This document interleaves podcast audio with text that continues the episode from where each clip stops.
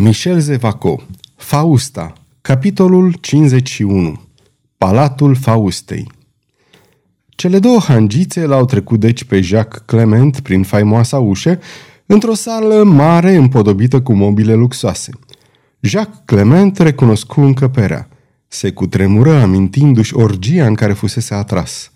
De data aceasta nu era vorba de orgie. Era vorba pentru el de a merge să primească poruncile lui Dumnezeu în vederea marelui act ce se pregătea. Venea pentru a doua oară la hanul Teascul de Fier. Prima dată fusese atras acolo pentru o orgie. A doua oară, adică atunci era trimis de ducesa de Montpensier ca să discute despre cele mai înalte probleme ale bisericii. În salonul orgiilor, el trebuie să repete semnul de recunoaștere. Asta-i tot?" întrebă Roșcovana. E tot pentru a obține dreptul să ajungi până aici, zise călugărul. Dar, cum eu vreau să merg mai departe, priviți. Și desenă în aer cu vârful degetului un fel de triunghi. Era al doilea semn care permitea să mergi mai departe. Atunci Roșcovana, ridicând o draperie, descoperi o ușă, spunând, Pe aici. Cele două hangițe dispărură din odaie și Jacques Clement bătu într-un fel anumit la ușa care îi fusese arătată. Ca și cum ar fi fost așteptat, ușa se deschise imediat.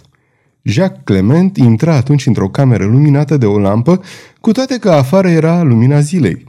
O femeie înveșmântată în alb, așezată într-un fotoliu, aproape în umbră, îi făcu semn să se apropie.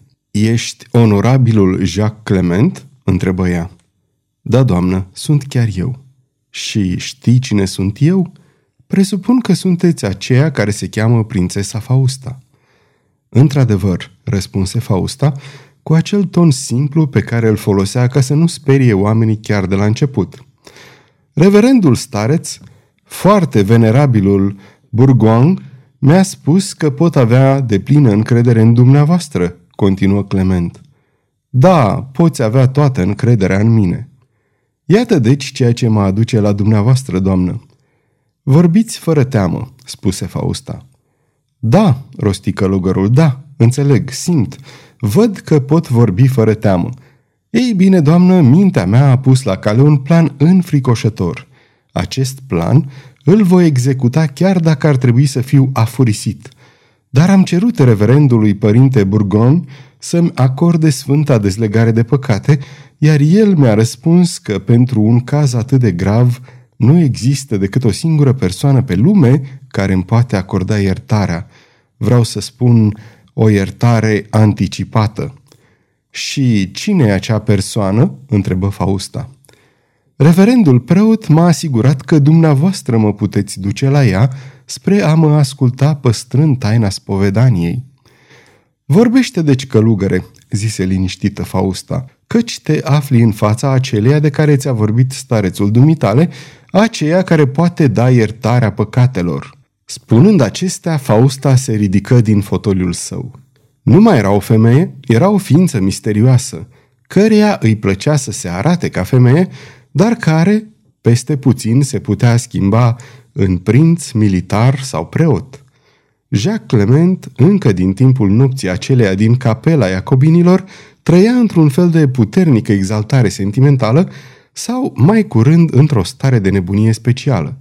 Foarte cumpănit și capabil de sentimente frumoase, după cum am văzut din întâlnirea sa cu Pardagnon, cu o minte înclinată spre tristețe, dar foarte lucid din clipa când era încă vorba de vedenia aceea și de tot ce era legat de ea, adică de plănuita ucidere a lui Henric de Valois, era aruncat de propria lui fantezie într-o existență cu totul deosebită. I se părea atunci că aude voci supraomenești și că urmărește niște ființe fantastice, în mijlocul cărora se mișca în voie, ca și cum acel domeniu al fantasticului ar fi fost singura realitate adevărată. Călugărul o privi pe Fausta și nu o recunoscu. Văzu chipul acela care, de la o gingășie feminină, trecuse la o maestate strălucitoare. Îl cuprinse un freamăt ciudat. Auzi cu urechile lui acel sunet de cimbal care îi răsuna în auz atunci când trecea subit din viața reală în cea ireală. Coborându-și privirile până la mâna Faustei, nu fu deloc surprins când văzu în degetul ei inenul papilor. Încet se lăsă în genunchi și băigui. Cine sunteți? Sunteți oare trimisa Domnului? Sunteți poate unul dintre îngeri, ca și ea? Fausta răspunse cu deplină sinceritate întrebării care îi fusese adresată. Te înșel, călugăre. Nu sunt un înger, dar fi sigur că sunt trimisa, aceea căreia Dumnezeu i-a dat misiunea să-i reîntroneze autoritatea pe pământ. Sunt suverana voastră pontificală. Suverana pontificală? murmură Jacques Clement. Părintele reverend mi-a vorbit într-adevăr cu cuvinte ocolite despre acest straniu eveniment, dar credeam că e un basm. Apariția îngerului este un basm? Încetează de a te mai îndoi călugăre, pleacă-ți fruntea în fața sanctității Faustei întâia, așa cum Fausta își pleacă fruntea în fața gloriei celui de sus. Ai venit aici să cauți iertarea. Numai această dreaptă o poate revărsa asupra creștetului tău. Vorbește deci fără frică, fără orgoliu și fără slăbiciune și, ca să nu mai ai nicio îndoială asupra soartei tale și a mea, privește. În acea clipă, Fausta desprinse cu iuțeală pumnalul pe care îl purta la brâu și îl aruncă în fața călugărului îngenunchiat. Este același?" întrebă Fausta. Da, răspunse înfundat Jacques Clement, este într-adevăr același cu pumnalul pe care l-am primit și acum văd că sunteți în legătură cu îngerul. Deodată cu o iuțeală fulgerătoare, în jurul lui Jacques Clement se făcu întuneric. Nu mai văzu nici pe Fausta, nici altceva în jurul său, iar groaza sfântă pe care o simțise în capela Iacobinilor îl cuprinse în momentul când o lumină blândă se răspândi în fundul camerei și când din ea văzu născându-se îngerul. Ca și prima dată, îngerul avea trăsăturile ducesei de Montpensier. Jacques Clement, scos din minți, întinse brațele spre această apariție. Deodată îngerul se apropie de el și șopti. Astăzi, Jacques Clement, vei afla pe ce căi vei ajunge la nemurire, la gloria cerească și la fericirea pământească. Suverana pontificală este însărcinată să-ți comunice. Ascult-o! Îndată îngerul se retrase subit și călugărului i se păru că ființa aceea se evaporase. Lumina a reapărut din nou în cameră. Călugărului nici nu-i trecea prin minte că totul putea fi o înșelătorie. În numele cerului, doamnă!" exclamă el ștergându-și sudoarea rece ce acoperea obrazul. N-ați văzut nimic în această cameră în timp ce s-a făcut întuneric?" Călugăre, revinoți în fire, te rog. Lumina a strălucit neîntrerupt. Cum? Odaia aceasta n-a fost o clipă cufundată în întuneric? În niciun caz. Și n-ați văzut un corp aerian acolo în fața acelei draperii? Nu te-am văzut decât pe tine, călugăre.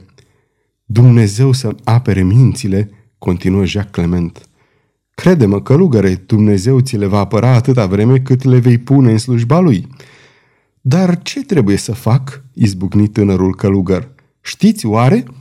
Știu, răspunse Fausta, că ai primit de la un înger un pumnal asemănător cu cel pe care l-am primit și eu și pe care ți l-am arătat. Cu pumnalul acela trebuie să-l lovești pe valoa. Așadar, rosti călugărul cu o înflăcărare în care se mai putea ghici încă o șovăială, este cu adevărat îngăduit să ucizi un rege? Cine se mai îndoiește dacă regele este un criminal? Și voi avea de plină iertare? O ai, zise cu gravitate Fausta. Apoi, ridicând mâna dreaptă într-un gest de binecuvântare, ea pronunță cuvintele sacramentale pe care Jacques Clement, înmărmurit, le ascultă cu nesaț. Călugărul se înclină. Ordinele dumneavoastră?" întrebă el. Singur și slab cum sunt, cum aș putea eu ajunge la Valois?" Poi mâine, răspunse Fausta, va pleca din Paris marea procesiune spre Châtelet pentru a prezenta regelui doleanțele poporului din Paris. Intră în cortegiu. Nimeni nu se va mira văzându-te acolo. Amestecat cu modestie în mulțime, roagă-te în sinea ta și gândește-te că ești purtătorul, în același timp al cuvântului Domnului, cât și al soartei noii biserici. Și odată ajuns la Châtelet, întrebă călugărul. O să mă regăsești acolo ca să-ți îndrept pașii, afară de cazul când s-ar putea să fii condus chiar de înger. Îngerul, rosti Jacques Clement tresărind, îl voi revedea deci? Cred că îl vei vedea, dacă nu sub forma lui aeriană, cel puțin sub forma lui materială. Jacques Clement a țintit de data asta asupra Faustei o privire neîncrezătoare și întrebă. Cum, doamnă, cunoașteți deci această formă materială? Cum o cunoașteți? Așa cum o cunoști și dumneata. Am văzut și eu ceea ce ai văzut și dumneata în alte locuri și în alte momente, asta e tot. Am auzit și eu ceea ce ai auzit și dumneata. Te îndoiești oare de aceste apariții călugăre? Ferească Sfântul, răspunse călugărul cu înfocare. Deci, dacă îți spun că poate îl vei vedea pe înger în întruchiparea lui materială, înseamnă că ducesa de Montpensier se va afla la șatere, în același timp cu dumneata și cu mine. Fruntea palidă a călugărului se împurpură. Își coborâ pleoapele pentru a-și ascunde arsura din sânge și băigui acest singur cuvânt. Mării! Atunci Fausta a zâmbit livid și, relundu-și tonul de autoritate suverană, cu care insufla respectul unor minți chiar mai viguroase decât aceea a călugărului, spuse Privește-mă atent, crezi într-adevăr că sunt în legătură cu puterea cerească? O cred din tot sufletul. Ei bine, atunci trebuie să crezi că toate cuvintele mele sunt dictate, inspirate chiar. O, oh, gemu călugărul, ce vreți să-mi spuneți? Doar atât. Pe cât trebuie să ai încredere în forma aeriană a îngerului, pe atât trebuie să te ferești de forma lui materială. Să mă feresc de mării? murmură călugărul. N-a încercat oare odată să te târască într-un păcat mortal? Aduți aminte de încăperea pe care ai trebuit să o străbați ca să ajungi aici. Aduți aminte de seara când ai fost atras în ea. A, știți așadar toate? Dacă știți și că am fost groaznic dezguduit în inima mea? Călugărul răgnise aceste ultime cuvinte, scrâșnind din dinți. Fausta îl examina cu atenție, cu atenția rece a unui chirurg care face să pârie pielea sub bisturiu și văzându-l pe tânăr gâfâind, se grăbi să continue. Amintește-ți că, din noaptea aceea fatală, în vinele tale pare să curgă lava aprinsă și că buzele tale arse de friguri caută în noapte un sărut ca acela pe care ea ți l-a dat atunci. Îndurare, doamnă și suverană, horcăi călugărul, nu știu prin ce minune cunoașteți senzațiile pe care nu îndrăznesc să mi le mărturisesc mie însumi, dar aceste senzații le descrieți cu o precizie înfricoșătoare. Fie, reluă Fausta cu o nețărmurită blândețe, să nu mai vorbim de trecut și să ne gândim la viitor. Iată-te deci pus în gardă și dacă te voi găsi în fața ducesei de Montpensier, ei bine, bolborosi călugărul, ei bine, ți-am spus, fii neîncrezător, căci, Doamnă suverană, îndurare, ei bine, ea te iubește, încheie Fausta. Călugărul dădu un strigăt teribil și căzu prosternat cu fața la pământ. El rămase multă vreme așa, cu acest singur gând, viu în el, scânteitor ca un fulger care l-a orbit. Mă iubește, să mă feresc de ea, eu, a, chiar de-ar fi să ajung în iad. Când se ridică, văzu cu surprindere că Fausta dispăruse. În locul ei, o fată tânără zâmbitoare îl aștepta.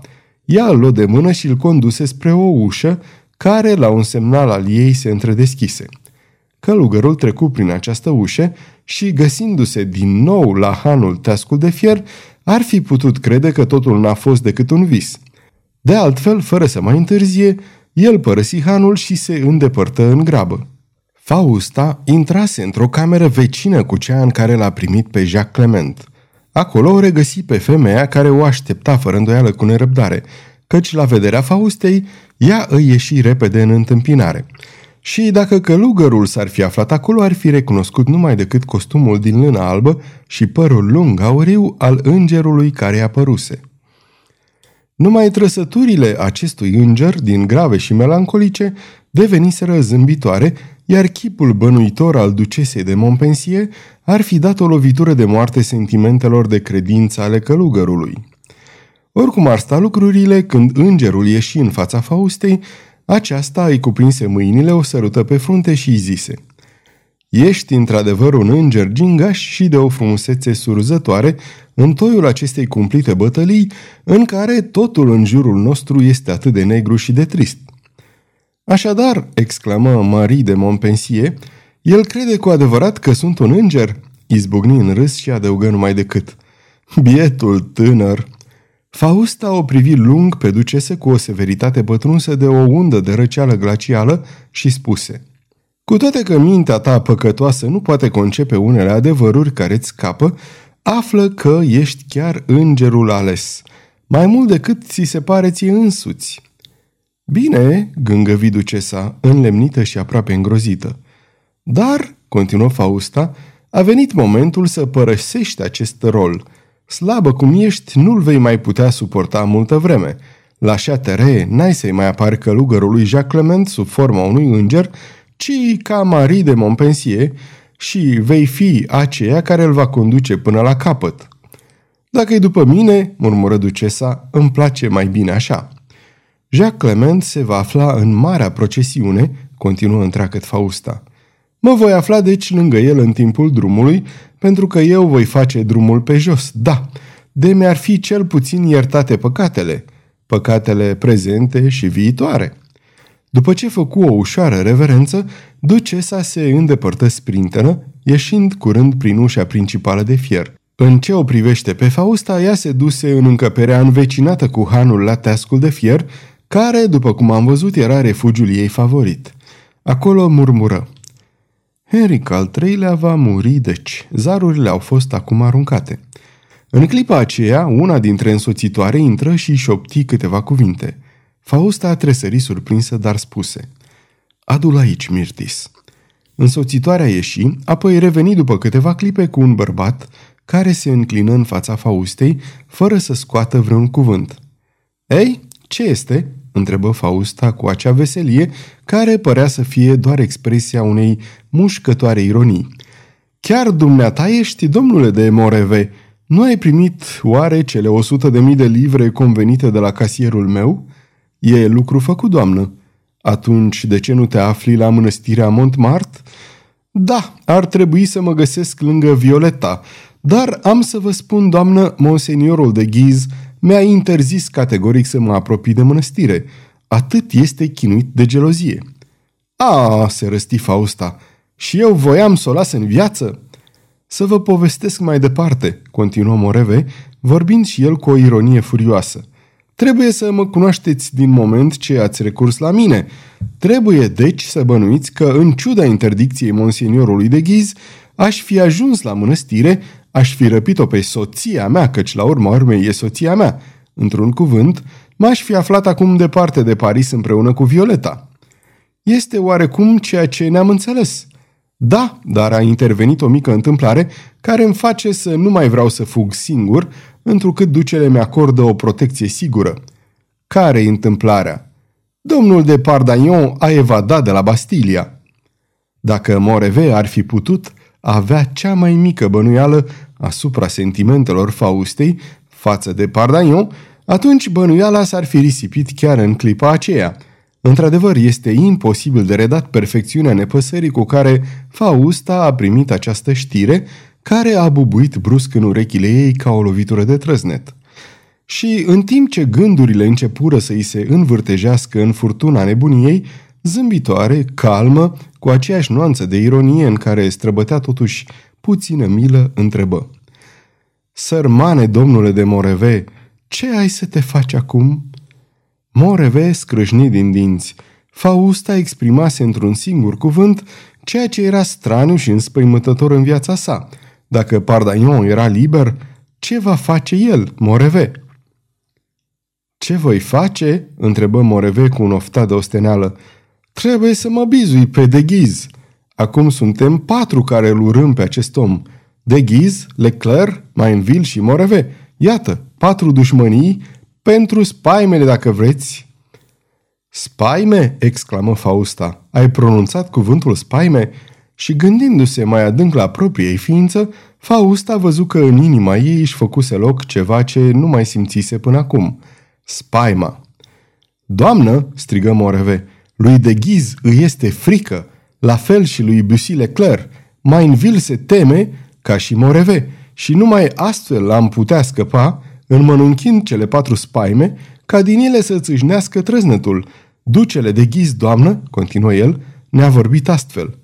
Cred că toți patru vom muri de mâna lui blestemată. N-avem nevoie să-mi spună mie acest lucru pe care îl știu de 16 ani. Atunci Moreve povesti în câteva cuvinte cele întâmplate la Bastilia. Fausta ascultă cu același calm compotimitor. Apoi Moreve conchise. Iată ce am venit să vă spun, doamnă, că ducele, eu, Leclerc și Mainville ne unim de acum încolo ca să lovim în dușmanul comun. Cu alte cuvinte, doamnă, că nu mai pot rămâne la mănăstirea Montmartre. Ducele pleacă la șatere, plecăm împreună toți patru. E foarte bine, răspunse liniștită Fausta.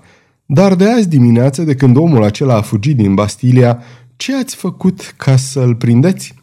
I-am pus capul la preț, cinci mii de ducați de aur. Întoarce-te la duce, spuse Fausta cu același calm. Vom relua executarea planurilor noastre, domnule de Moreve, după ce, cu ajutorul celor trei prieteni, îl veți fi nimicit pe dușman. Moreve se înclină și voi să se îndrepte spre ușa pe care venise. Nu, zise Fausta, treci pe aici. Ea îi arătă ușa care făcea legătura între palat și han. Era un principiu practicat în palatul Faustei, să fie văzută cât mai puțină lume intrând sau ieșind, mai cu seamă în timpul zilei. Moreve, după ce o salută pe Fausta, ieși deci și se găsi în Han, sau cel puțin în salonul acela luxus care părea să fie o prelungire a palatului. Îl străbătu și ajunse într-o dăiță, în momentul în care una din hangițe, Pochet, intra tocmai pe o altă ușă. Pochet, zărindu-l pe străin, închise repede ușa, ca și cum s-ar fi temut ca acesta să nu vadă personajele aflate în camera alăturată. Moreve intrase în salonul comun și se pare că numai când Pachet îl întrebă ce dorea, își dăduse seama că se afla într-un han. Clătine din cap și ieși. E vreun nebun, gândi Pachet, care, luând o mică damigeană cu vin de saumur, se întoarse în odăița din care ieșise când l-a întâlnit pe Moreve. Am tras o spaimă, spuse Păcăt intrând acolo. De ce? se auzi glasul zeflemitor al lui Pardaion.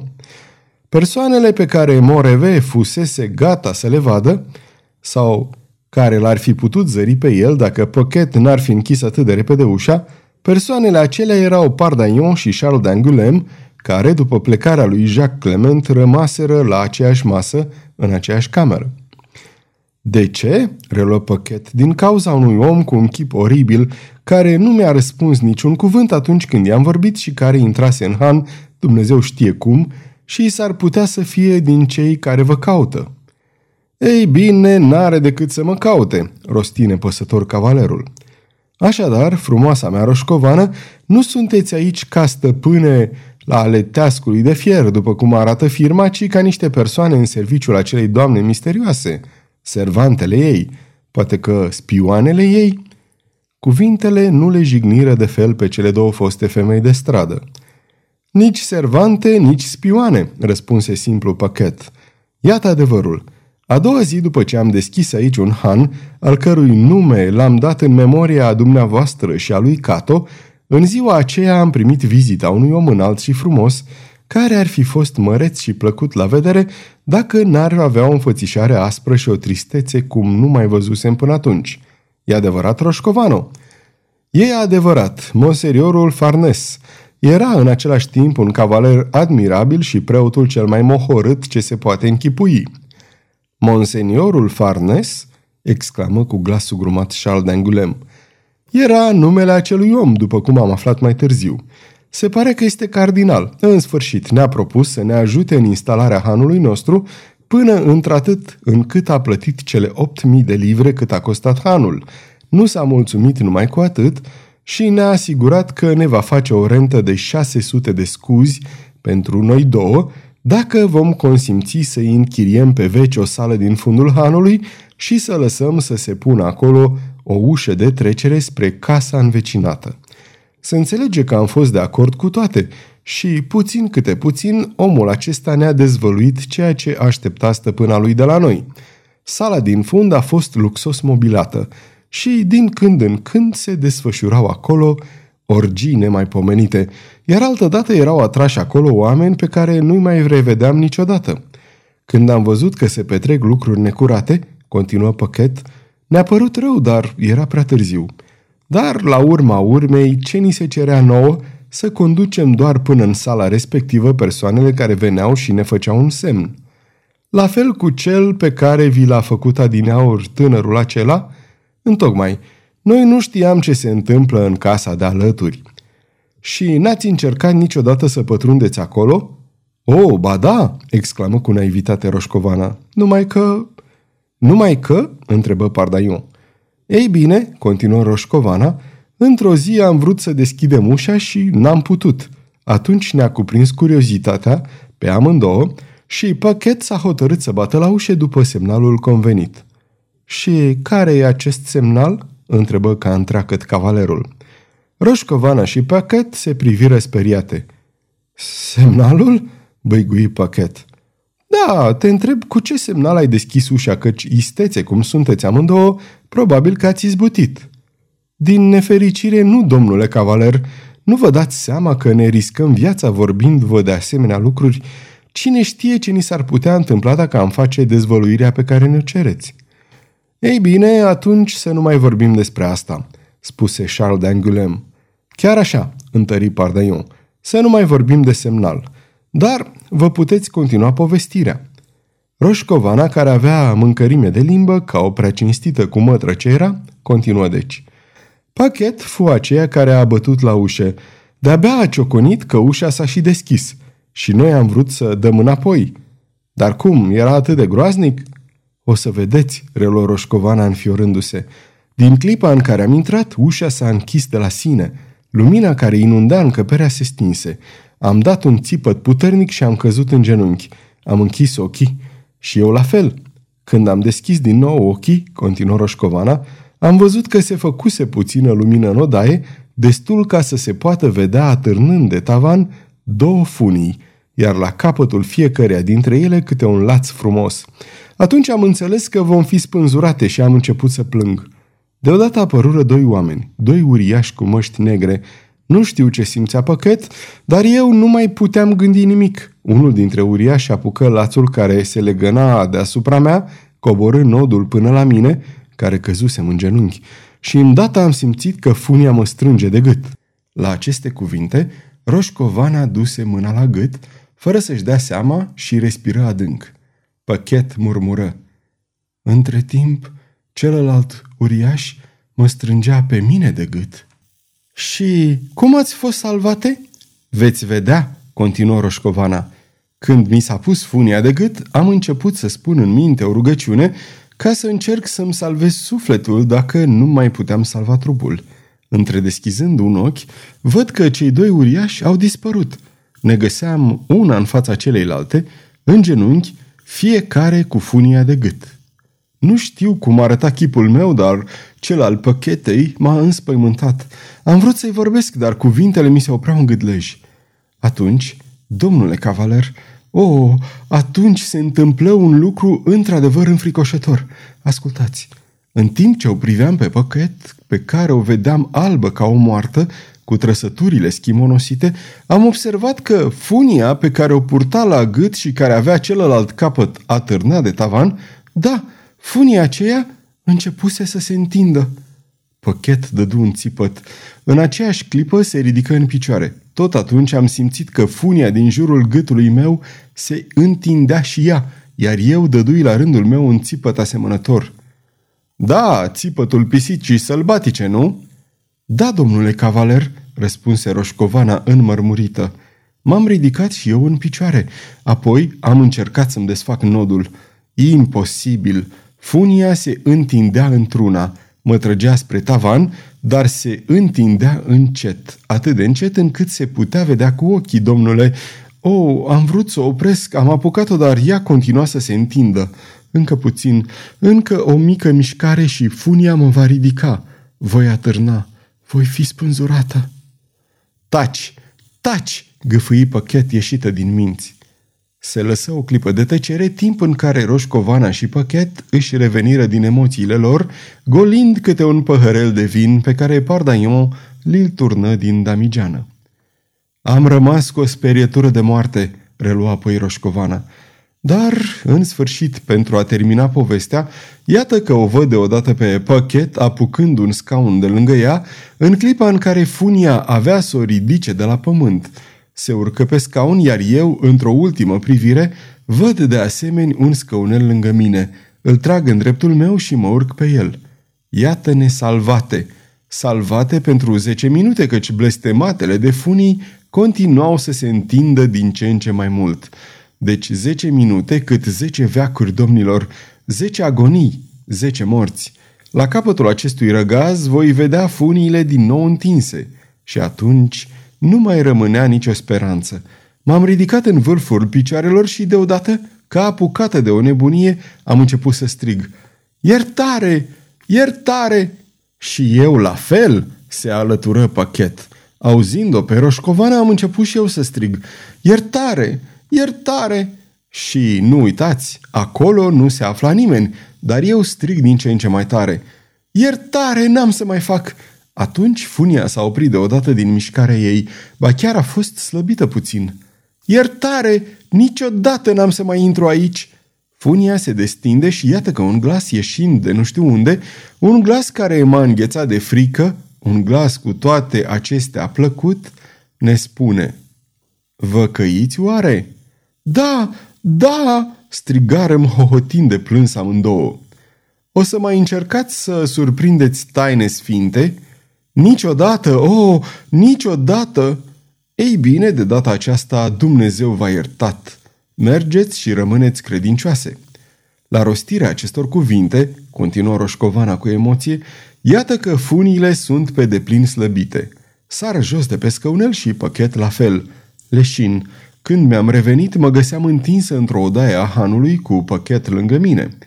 Roșcovana tăcu câteva clipe și își frecă încetișor gâtul. Iată, zise păchet, ce ni s-a întâmplat când am vrut să vedem ce se petrece dincolo de ușă. Drace, exclamă Pardaion, dar mie tot ce mi-ați povestit până acum îmi dă o poftă nebună să mă duc să văd. Cele două hangițe speriate se priviră îngălbenindu-se. Feriți-vă de una ca asta, murmură una din ele.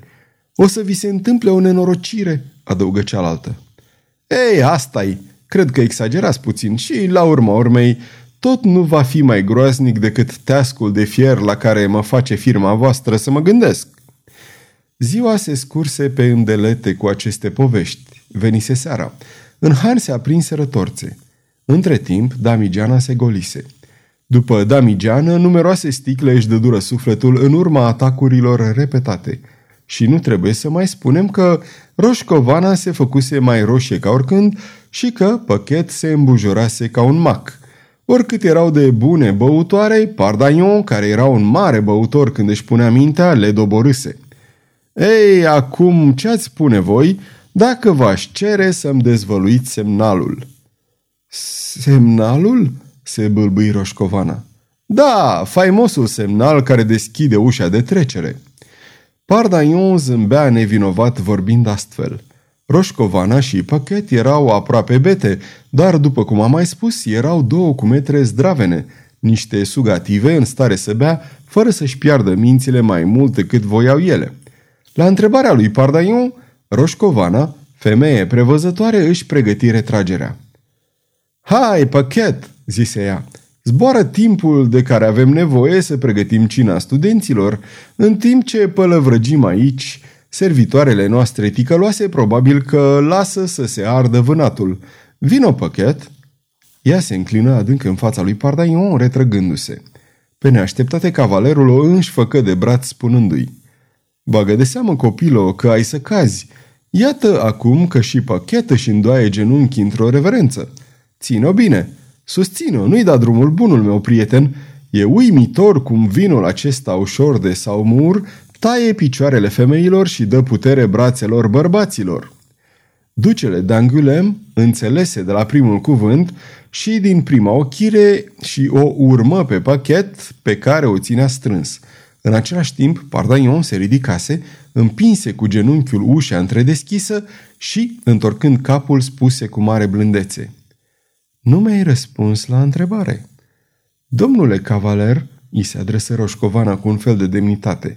Ascultați-mă, m-am bătut pentru dumneavoastră altădată. Am intrat în închisoarea templă chiar înaintea lui Cato, iar Păchet și-a pus și ea viața la bătaie ca să o salveze pe a dumneavoastră. De atunci s-a scurs multă vreme și n-a trecut o zi în care să nu vorbim de dumneavoastră cu o mare admirație. În așa fel, domnule cavaler, că am ajuns să vă vedem cu ochii închipuirii ca pe un rege. Să fim oare forțate să regretăm? Și prea cinstita gazdă vărsă câteva lacrimi, în timp ce păchet continuă la rândul ei. A, domnule cavaler, n-am crezut niciodată că într-o zi dumneavoastră veți face să apese o vină atât de mare asupra roșcovanei și asupra bietei păchet, căci dacă vă răspundem, vom fi ucise fără milă. Pardaion răspunse grav, îmi sfâșiați inima amândouă, aveți de plină dreptate, sunt un ingrat. Vă bateți joc de două biete fete, rosti trist Roșcovana. Credeți? Sunteți sigure? Eu nu cred. Ceea ce cred însă este că îmi veți preda semnalul sau sunt hotărât să vă înjunghii cu mâna mea. Pardaion trase pumnalul. Cele două femei se consultară din ochi cu o privire deznădăjduită, oftară din răsputeri, iar Roșcovana bolborosi în cele din urmă. Pe ușe se află o cruce făcută din cinci cuie mari, ciocăniți pe rând pe acele cinci cuie, sus, jos, la stânga, la dreapta și în sfârșit la mijloc. Ușa se va deschide. Imediat își acoperi obrazul cu mâinile și șopti plângând. Suntem pierdute. Sunteți niște fete cum se cade, zise Pardaion cu multă căldură. Vă rog să mă iertați dacă am fost brutal cu voi.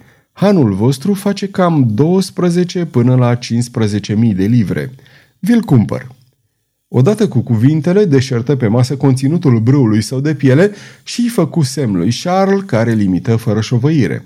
Roșcovana și Pachet, dând cu ochii de grămada de ducați de aur, se potoliră pe loc, cu toată frica de răzbunarea la care se expuneau și la care se mai gândeau oarecum. Cu aurul ăsta, zise Charles, puteți fugi. Ușurel, ușurel, exclamă Roșcovana, mai îmbătată de vederea ducaților decât fusese de vinul băut. De ce să fugim, domnule? Dar funiile, faimoasele funii care se întind atât de încet, nu-i nimic. O să jurăm că ați intrat în Han împreună cu cavalerul de adineauri și că el v-a arătat semnalul. Și dacă nu vi se dă crezare, o să avem atunci timp să fugim. Pardagnon se Minună cu câtă ușurință știau femeile să rezolve cazurile de conștiință. Apoi, urmat de Charles d'Angulem, se îndreptă spre încăperea luxoasă care servea, ca să zicem așa, ca loc de trecere între Han și palat. Se duse drept la ușă și văzu cele cinci cuie mari arătate de roșcovană. Ciocăni cu pumnul în ele în ordinea care îi fusese indicată. La a cincea lovitură, ușa se deschise. După plecarea lui Moreve, Faust a cerut femeilor să o lase singură. Ea primise cu o liniște ciudată vestea evadării lui Pardagnon. Rămasă singură, încuie cu grijă ușile, coborâ draperiile care le ascundeau, se duse încet să se așeze și începu să chipzuiască. Omul acesta mi-a mărturisit că se va împotrivi planurilor mele și se ține de cuvânt. Toate mi-au reușit până în ziua când a apărut el în viața mea – toate se prăbușesc din clipa în care l-am cunoscut. În sufletul ei se petrecu ceva îngrozitor. Fausta simțea, își dădea seama că plângea, dar lacrimile ei, în loc să inunde pleoapele și să devină picături vizibile care să-i ardă obrajii, erau niște lacrimi nevăzute și păreau să-i cadă înapoi pe inimă ca un plumb topit. Ceea ce suferea în ea, ceea ce se zbătea, era ființa omenească, femeia, iar ceea ce rămânea neclintit în fotoiul acela era o Fausta, ca să spunem așa, artificială, suverana orgolioasă, aceea care nu se văzuse niciodată plângând și nu s-a temut vreodată de ceva. Acest moreve mi-a vorbit de groaza lor a tuturor. Dar eu? Spaimă, ce însemni tu? Spaimă, nici nu vreau să te cunosc. Dar văzu că de acum încolo spaima nu mai era ceva necunoscut. Înțelese că atâta vreme cât Pardaion va fi liber, ea va tremura. Propria mea slăbiciune face puterea lui, continuă ea. Există în mine un sentiment pe care n-ar trebui să-l cunosc. Astfel a fost încheiat pactul dintre mine și Dumnezeu. Trebuia să rămân fecioară imaculată, nu numai cu trupul, dar și în gândurile mele cele mai ascunse. Acum nu mai sunt fecioară. Fausta pronunțase aceste cuvinte aproape cu glas tare. Cine le-ar fi auzit nu-și putea închipui turbarea, groaza, rușinea care răvășeau acest suflet. Totuși, puțin câte puțin, ea se potoli. Dar pentru a-mi duce la bun sfârșit planul, mormăi ea la un moment dat, trebuie neapărat ca acest om să fie regăsit și să ajungă din nou în puterea mea. Dar dacă aceasta nu se va întâmpla niciodată? În timp ce chipzuia astfel, la ușa de trecere spre Han se auzi un ciocănit. Cine poate veni? gândi Fausta. Se auzi o a doua bătaie în ușă. Să fie de ghiz? Să fie călugărul? Cine este? După executarea celor cinci lovituri, ușa se deschidea automat. Dar Fausta putea să împiedice deschiderea ei, împingând doar un zăvor ușor care oprea funcționarea mecanismului. La a patra lovitură, îi veni deodată gândul să împingă zăvorul.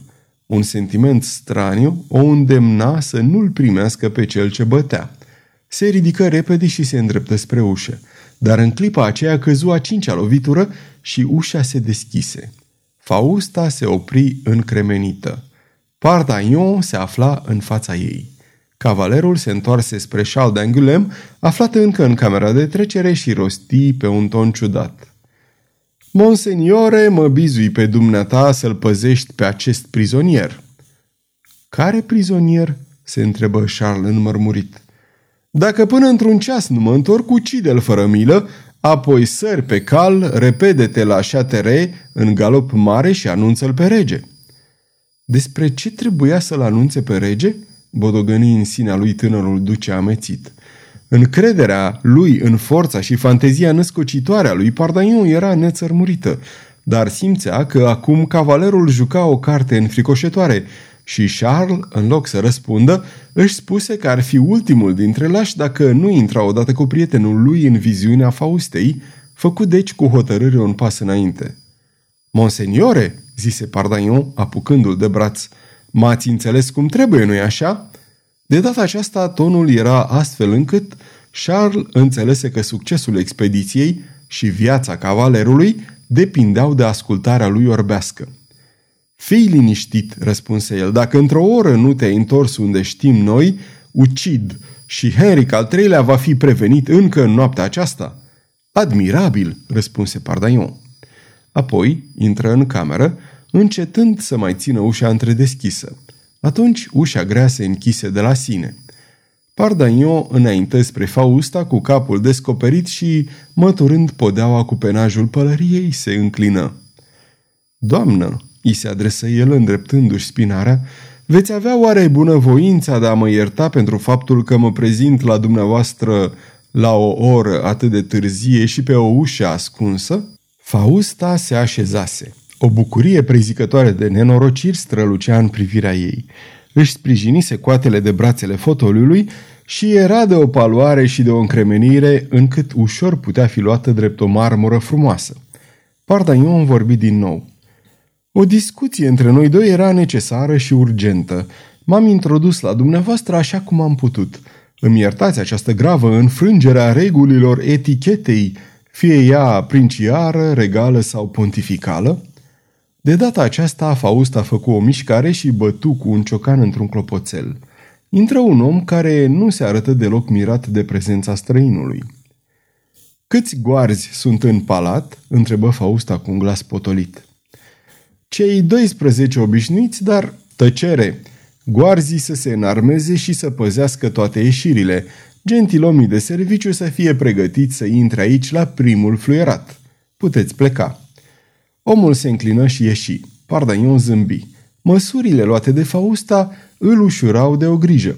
Fausta aceasta era poate o trigroaică, dar rămânea femeie. Acum era însă sigur că va avea de-a face cu bărbați și aceasta îl liniștea. Cine sunteți?" întrebă Fausta, ca și cum l-ar fi văzut pentru prima dată pe omul din fața ei. Doamnă, răspunse Pardaion, sunt acela care v-a împins să faceți o greșeală de neiertat. Datorită priceperii dumneavoastră de a vă deghiza, datorită sprintenelii neasemuite cu care mânuiți spada, m-ați făcut în fața hanului de vinie să cred o clipă că aveam în fața mea un bărbat. M-ați obligat să-mi încrucișez spada cu o femeie și să o lovesc pe această femeie drept în frunte. Este un lucru pe care nu mi-l voi ierta niciodată, doamnă. Pardaion, cu pălăria în mâna dreaptă, cu mâna stângă sprijinită în garda spadei, cu o privire plăcută, cu chipul destins, vorbea cu un accent de adâncă sinceritate. Fausta îi aruncă o privire fugară și ochii se tulburară, iar inima îi zvâcni în piept. Este sigur că așa cum ea era expresia splendorii femeiești, tot așa Pardaion, în această atitudine puțin teatrală, dar care îi ședea de minune, cu chipul strălucind de generozitate, era un admirabil tip de frumusețe bărbătească. Fausta își dădu seama că avea în față un adversar demn de forța ei. Domnule de Pardaion, spuse ea, vă iert că ați intrat aici fără să fiți chemat. Vă iert și lovitura din frunte, dar vă declar că nu veți ieși viu de aici. Ați auzit ordinele pe care le-am dat?" Pardaion făcut din cap un semn de încuvințare. Fausta continuă cu un zâmbet livid. Vă iert de asemenea deoarece veți muri peste puțin că ați surprins taina mea și că ați aflat cine sunt. Pardaion se înclină. Doamnă, răspunse el cu acea încântătoare naivitate a glasului și a privirii care aparțineau numai lui, Deoarece e binevoit să-mi iertați toate acestea, atunci de ce vreți să mă ucideți? Fausta păli și mai tare și răspunse cu voce ștearsă, fără niciun accent. Veți înțelege imediat, domnule de Pardaion, cât vă admir, cât vă respect și cât sunt sigură că am să vă ucid îndată. Vreau să vă omor, domnule, pentru că m-ați lovit nu în frunte, ci în inimă. Dacă v-aș urâ, v-aș lăsa să trăiți dar trebuie să muriți pentru că vă iubesc. Pardaion se cutremură. Ceea ce auzise îi se părea de o mie de ori mai de temut decât ordinele date în prezența lui. Se simțea pierdut și totuși, printr-un calm de săvârșit, să rămână demn de înfricoșătoarea lui adversară și destul de stăpân pe sine pentru a o dobărâ. Iată ce-i răspunse. Mă iubiți, doamnă, iar mie mi-apăreți de o atât de monstruoasă strălucire, în ochii mei vă arătați ca o neînchipuită forță de frumusețe, de moarte și de teroare, încât v-aș iubi. Da, v-aș iubi dacă inima mea n-ar fi dată. Iubiți? întrebă Fausta, fără mânie, nici curiozitate, nici dragoste, nici ură, ci numai cu acea înspăimântătoare răceală de care am mai vorbit. Da, iubesc, rosti Pardaion, cu o nețărmurită duioșie și voi iubi până la ultima clipă a vieții mele.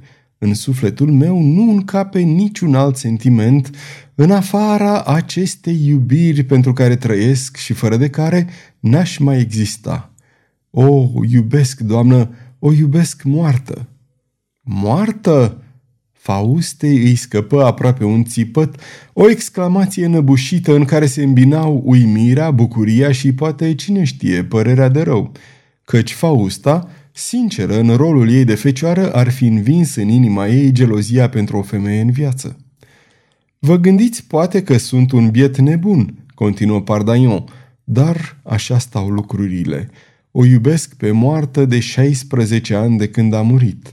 Iată de ce, doamnă, vă jur pe cinstea mea că aș binecuvânta clipa când asasinii pe care i-ați așezat la pândă se vor năpusti asupra mea, dacă n-aș mai avea un cel pentru care vreau să mai trăiesc.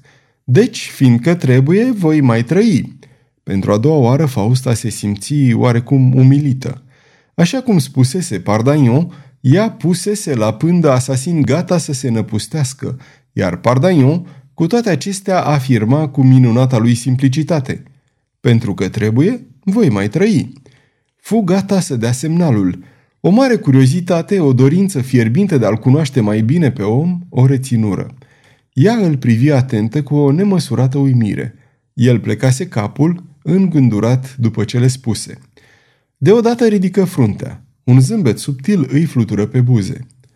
Doamnă, zise el, înainte de a începe să mă încaier cu oamenii dumneavoastră și să-i pun la locul lor, credeți că îi veți nimici? îl întrerupse Fausta.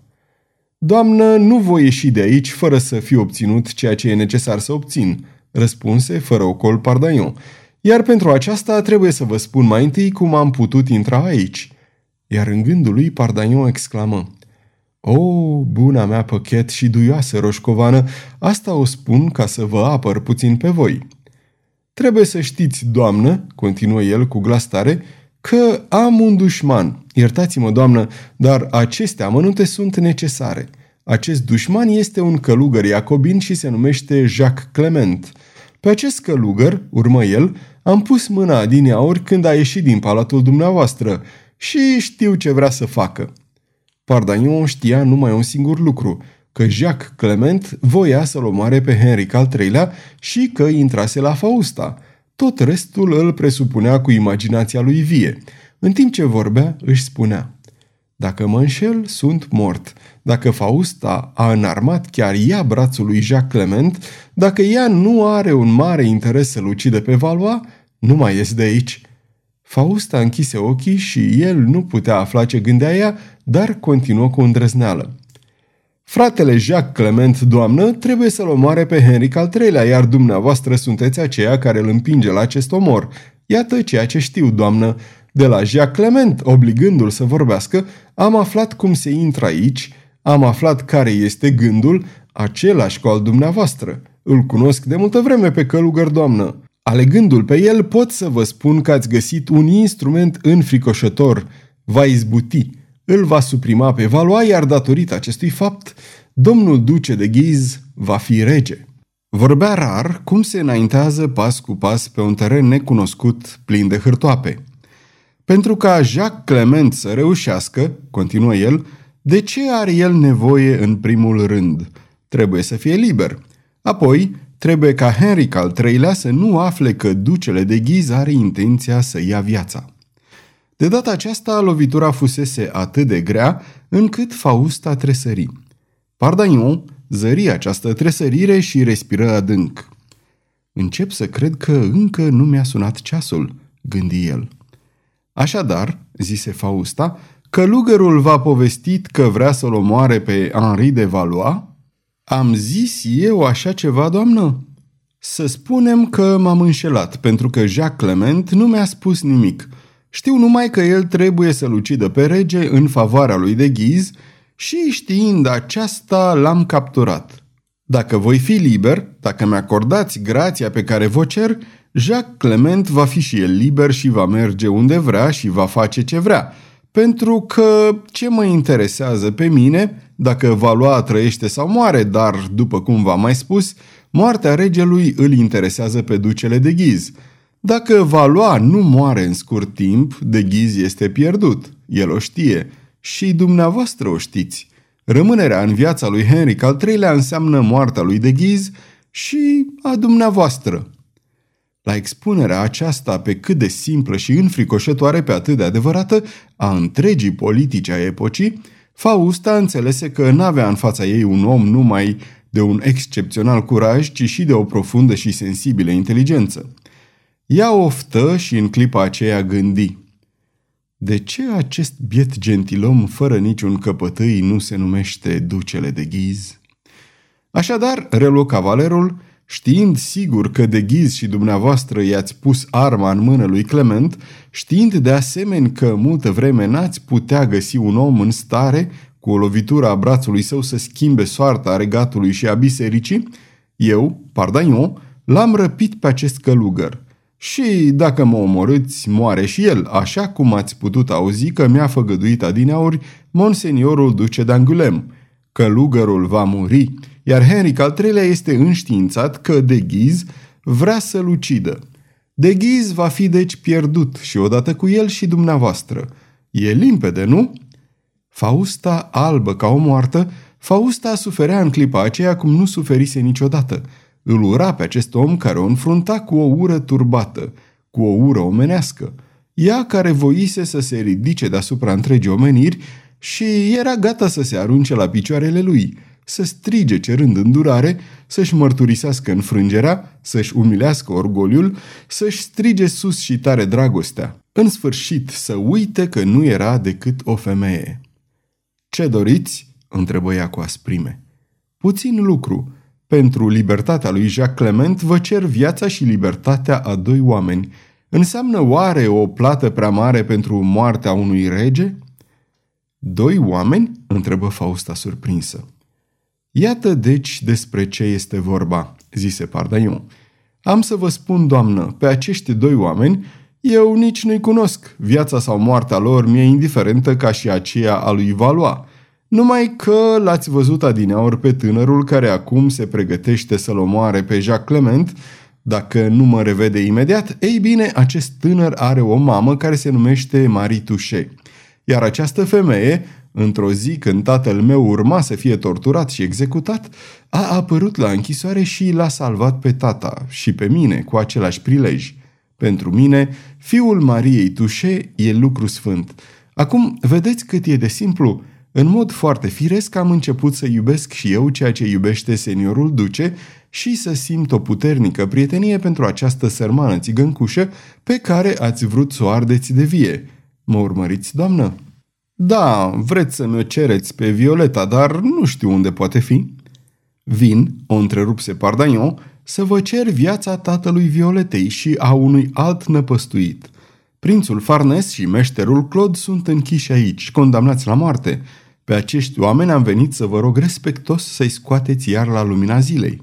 În clipa aceea, Fausta hotărâ la repezeală în mintea ei că cineva din anturaj o trăda, căci cum altfel ar fi aflat Pardaion că Claude și Farnes erau închiși în palatul ei. Nici nu voi să se gândească cine ar putea fi trădătorul. Așadar, rostia cu un glas plin de o stranie gingășie, ați venit să vă lăsați ucis aici în speranța că veți salva doi oameni pe care nu-i cunoașteți? Cred că vă înșelați, doamnă, răspunse Pardaion. Este adevărat că am venit să-i scap pe cei doi oameni, dar n-am venit să mă las ucis, deoarece, după cum v-am spus, din potrivă, trebuie să trăiesc. Vă propun o învoială, asta e tot, socotind că viața lui Jacques Clement, care e în mâna mea, vă este mai prețioasă decât viața lui Farnes și a lui Claude. Să mă fi înșelat oare? adăugă el cu o îngrijorare adevărată, atât de adevărată încât oricui în afară de Fausta i-ar fi putut părea simulată. Nu v-ați înșelat, răspunse ea solemn. Ca dovadă îi iert pe acești doi oameni cu toate că sunt condamnați de un tribunal ale cărui sentințe sunt fără apel. Pardagnon rămase înmărmurit. Nu putea crede că naivul și retlic pe care îl întrebuințase a reușit atât de bine. Dar Fausta bătu de două ori într-un clopoțel. Intră un om și în clipa când acesta ridicase draperia, Pardagnon putu să vadă în spatele ei, nemișcați, niște oameni cu spada trasă. Ce fac prizonierii?" întrebă Fausta. Prințul Farnes șade într-un fotoliu, iar călăul e întins pe un covor. Călăul? exclamă Pardaion în sinea lui. Fu cuprins de un fel de spaimă. O sudoare rece îi apăru pe frunte. Cine era acest călău? Ce apropiere misterioasă putea exista între călău și Violeta? Fiindcă acest călău era cel numit meșterul Claude, acela pe care Violeta îl iubea mai mult decât pe propriul său tată. Ce spun?" continuă Fausta. Nu spun nimic, par lipsiți de orice simțire. Totuși mai trăiesc. Pieptul cardinalului se lasă și se ridică cu greutate și se aude respirația gâfâită a meșterului Claude. Groaznic, murmură Pardaion pălind. Fausta zâmbea cu zâmbetul tăios care îi descoperea dinții, admirabile perle strălucitoare sub carminul buzelor ei pline. Ce au spus? Ce au făcut de când au fost înștiințați că trebuie să moară? În primele ceasuri care au urmat sentinței Sfântului Tribunal, cei doi condamnați au rămas în nemișcare, fiecare într-un colț, apatici și abătuți. Apoi călăul a căutat o cale de ieșire. Când a constatat că era cu neputință să fugă, s-a liniștit. S-au scurs câteva ore. Apoi au început să sufere cu adevărat pentru că s-au apropiat unul de celălalt și au căutat într-un schimb de cuvinte uitarea trecătoare a suferinței lor. Omul vorbea pe un ton neutru. Nu povestea, ci făcea un raport, nimic mai mult. Apoi, continuă el, ei s-au despărțit din nou. Cardinalul s-a așezat într-un fotoliu și a închis ochii, iar călăul a rămas în picioare în colțul opus, privind fix în fața lui. În sfârșit, au început să sufere crunt. Mai întâi s-au auzit niște tânguiri. Apoi, acestea au devenit strigăte, iar strigătele s-au preschimbat în urlete. S-a declanșat o stare de nebunie furioasă. Amândoi s-au repezit la ușă, în care au bătut cu lovituri puternice. Apoi, treptat, după câteva ore de furie, au început să plângă și au cerut un strop de apă. Groaznic! Oh, e groaznic!" murmură Pardaion. Continuă, porunci simplu Fausta. Apoi au început să horcăie. Marile suferințe au trecut și cred că agonia e foarte apropiată. Fausta se întoarse spre Pardaion, care, livid, își ștergea fruntea. Ea îi spuse – am vrut, domnule, să vă aduc la cunoștință că cei doi oameni nu sunt departe de moarte. Pardaion făcu un efort pentru a se scutura de acea impresie de groază care îl paraliza. Să se deschidă ușa camerei lor și condamnații să fie reînsuflețiți, să fie readuși la viață și să li se refacă forțele printr-o atentă folosire a licorii de care ne servim în asemenea caz. Apoi, când vor fi din nou în stare să umble, să fie duși până în stradă și să fie lăsați liberi, spunându-li se că au fost grațiați datorită intervenției domnului cavaler de Pardaion. Doamnă, murmură Pardaion. Faust a făcut un gest trufaș care însemna Așteaptă, între noi lucrurile nu s-au terminat. Omul care raportase se retrase. Se așternu o tăcere de moarte. Pardaion o privea pe această femeie cu o repulsie nelămurită, cu toate că ea îi dăduse de plină satisfacție. În acest fel s-a scurs jumătate de oră.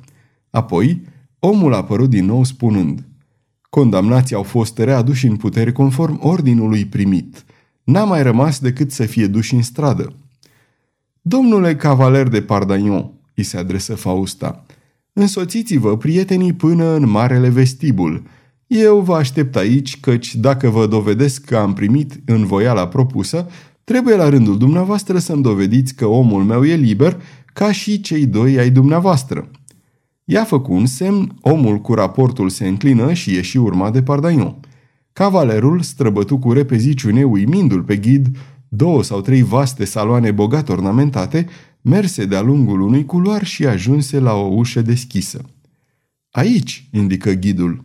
Cavalerul intră și îi văzu pe prințul Farnes și pe meșterul Claude așezați în fotolii.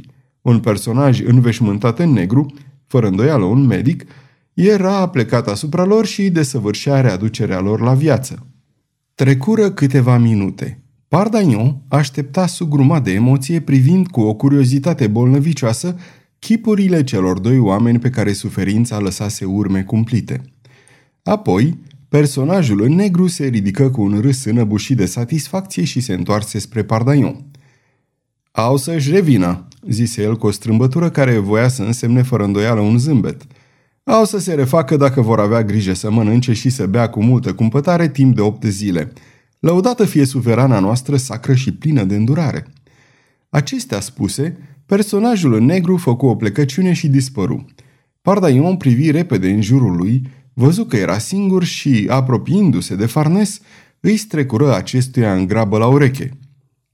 Ieșind de aici, intrați în hanul vecin, căutați-l acolo pe ducele de Angulem și mergeți toți trei să mă așteptați la Devinie, în strada Saint-Denis. Ei bine, domnule, continuă el cu glas tare, cum vă mai simțiți? Cardinalul și călăul schimbară o privire speriată, șovăielnică, cuprinsă de acea nemăsurată uimire care duce la rătăcirea gândurilor. Erau palizi ca niște arătări. Avea obrajii trași, ochii adânc infundați în orbite. Dar aproape numai decât și cu o iuțeală fulgerătoare sângele le reveni în obraj.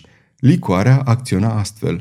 Se ridicară și prima mișcare fu aceea de a se îndrepta spre ușă, dar se opriră dintr-o teamă copilărească.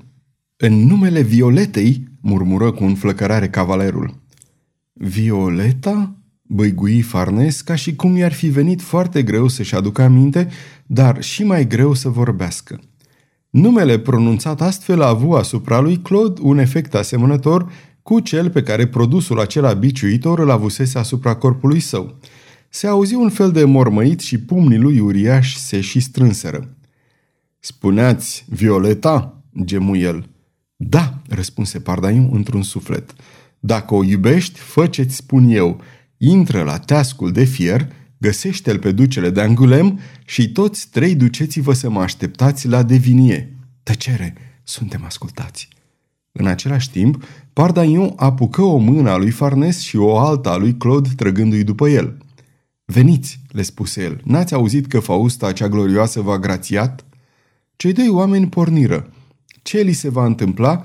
Unde mergeau? Cine era omul acela? Nu știau nimic. În capul lor era un mare gol. Câteva clipe mai târziu, ajunseră în marele vestibul, târâți de cavaler, care la rândul lui era condus de omul Faustei. Toate camerele, toate coridoarele ce se perindau păreau pustii, dar în vestibul se găseau vreo 20 de goarzi. Ușa, greaua ușă de fier, se întredeschise. În aceeași clipă, Farnes și Claude se găsiră afară. Oricât de puțin timp fusese întredeschisă ușa de fier, cavalerul ar fi putut poate profita ca să facă, așa cum spunea el, o străpungere printre goarzii adunați acolo și să se repeadă afară. Fu reținut însă de gândul că în starea în care se găseau cei doi condamnați grațiați, nu puteai spera la un ajutor din partea lor. Ar fi fost urmăriți, ajunși din urmă și tot ceea ce pusese la cale Pardaion până atunci s-ar fi dus de râpă. Lăsă deci să se închidă ușa la loc și, urmându-l pe același om care îl condusese, se regăsi câteva clipe mai târziu în prezența Faustei. Se înclină în fața ei, nu fără emoție, și îi spuse Doamnă, s-a făcut. Cei doi năpăstuiți sunt liberi. Și, pentru că Fausta nu răspundea nimic, cufundată cum era într-o visare adâncă, el continuă. Oricât de puțin lucru sunt eu și oricât de puternică și glorioasă sunteți dumneavoastră, nu se știe dacă recunoștința unui biet cavaler nu vă va fi într-o zi de folos? Fausta întoarse încet capul spre el și îl întrebă. Unde e călugărul Jacques Clement?"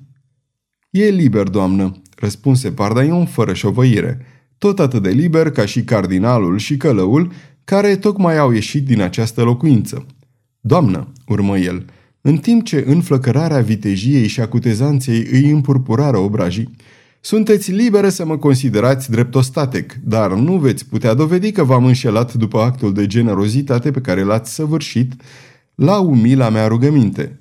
Mărturisindu-vă, știu că pierd orice speranță de scăpare, dar trebuie să știți, Jacques Clement n-a fost nicio clipă prizonierul meu, așa cum nici acum nu se află în mâna ducelui de Angulem.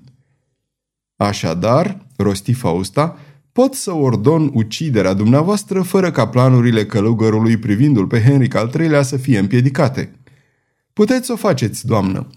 Atunci, Fausta, cu acel glas fără expresie care îi făcea să se cutremure și pe cei mai bravi, continuă. În acest caz am să dau ordinul. Pregătiți-vă să muriți, cavalere. Cavalerul își trase spada cu o mișcare înceată, o privi pe Fausta în față și spuse Sunt gata, doamnă. Fausta se ridică și se apropie de Pardaion. Acesta o recunoscu cu greu.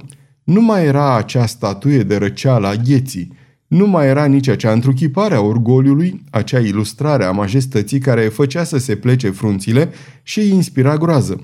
Aceea care se apropia de el era o femeie în toată strălucirea frumuseții ei glorioase, în toată splendoarea dragostei dezlănțuite și care se oferea. Ochii acestei femei, minunații ei ochi negri, asemănători diamantelor negre, scăpărau de pasiune cu flăcări dogorătoare. Ochii aceia plângeau. Lacrimile prelungi, tăcute și fierbinți se uscau pe obrajii ei încinși. Pardaion se sprijini cu amândouă mâinile în garda spadei, al cărei vârf era înfipt în podea. Stătea țeapăn într-o nemișcare împietrită. Când Fausta ajunse lângă Pardaion, fremătătoare, cu sânul palpitând de furtuna pasiunii dezlănțuite, cu ochii înecați într-o imensă suferință, ea își ridică ambele brațe. Și aceste brațe se încolăciră deodată în jurul gâtului lui Pardagnon. Apoi, sprijinindu-se de el, îi prinse capul în palme și, încet, îi atrase capul spre ea.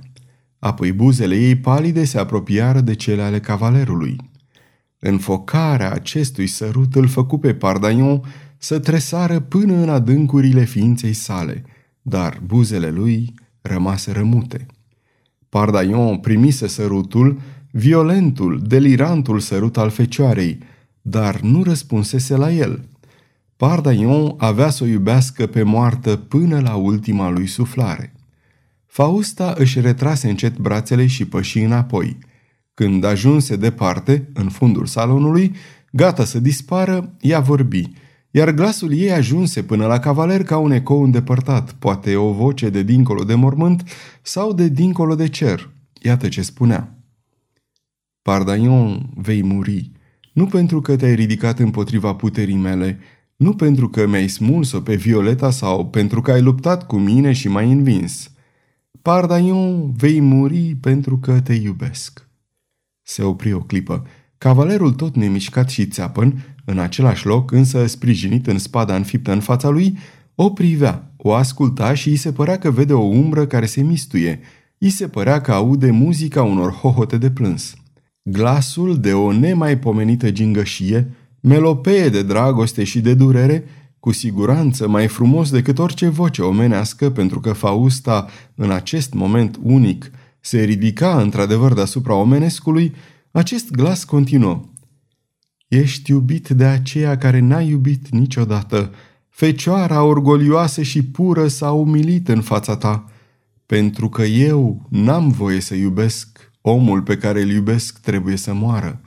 Pardaion, plâng după tine și totuși te omor, iar tu, care o iubești pe moartă, tu care ai înțeles gloria și armonia devotamentului, tu care porți în suflet o moartă, o moartă vie, vei înțelege tâlcul sărutului pe care fecioara l-a dăruit buzelor tale, deoarece cineva, cu toată înverșunarea opunerii mele, a pătruns în inima aceasta unde nimeni nu are voie să pătrundă, acel pe care îl voi purta în suflet va fi un mort, ca și moartea pe care o porți tu în sufletul tău. Adio, Pardaion. Acestea spuse, Fausta se îndepărtă și mai mult, unduioasă și plutitoare ca o umbră. Apoi deodată Pardaion nu mai văzu nimic. Rămase singur. O tăcere de moarte, o tăcere de noapte adâncă îl copleșea. Dar el nu era omul să rătăcească multă vreme printre vise. Nu întârzie, deci, să se întoarcă pe pământ și, asigurându-se că spada se găsea încă în mâna lui, zâmbi. Să mor, murmură el, e ușor de spus. Doamna Fausta, o ființă într-adevăr frumoasă, și e păcat că un trup atât de frumos ascunde în el atâta răutate, mă asigură că voi fi ucis. De ce? Pentru că m-a îmbrățișat? Pe cuvântul meu, motivul mi se pare insuficient. Între timp, pentru că singurătatea și tăcerea continuau să fie tot atât de desăvârșite în camera aceea, Pardaion a început să se întrebe ce fel de moarte îi pregătea strania magiciană. Încercând podeaua la fiecare pas, cu ochii la pândă și cu spada în mână, el se îndreptă spre ușa pe care intrase, adică aceea care comunica cu teascul de fier. Încercă să o deschidă, dar nu exista nici broască, nici zăvor. Ușa care se deschidea printr-un mecanism trebuia să se închidă la fel. Pardaion se convinse în scurt timp că așa era. Trebuie totuși să plec, și hotărât se îndreptă spre fundul încăperii, spre draperia în spatele căreia dispăruse Fausta.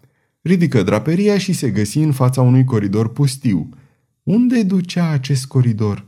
Ce naiba?" Murmură el înaintând. Nu înseamnă că am să aștept aici bunul plac al acestei blestemate vrăjitoare ca o vulpe în vizuina ei. Înainte deci și la dracu cu toate misterele.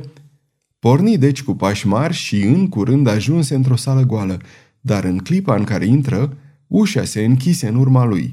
În același timp se deschise o altă ușă la celălalt capăt al sălii.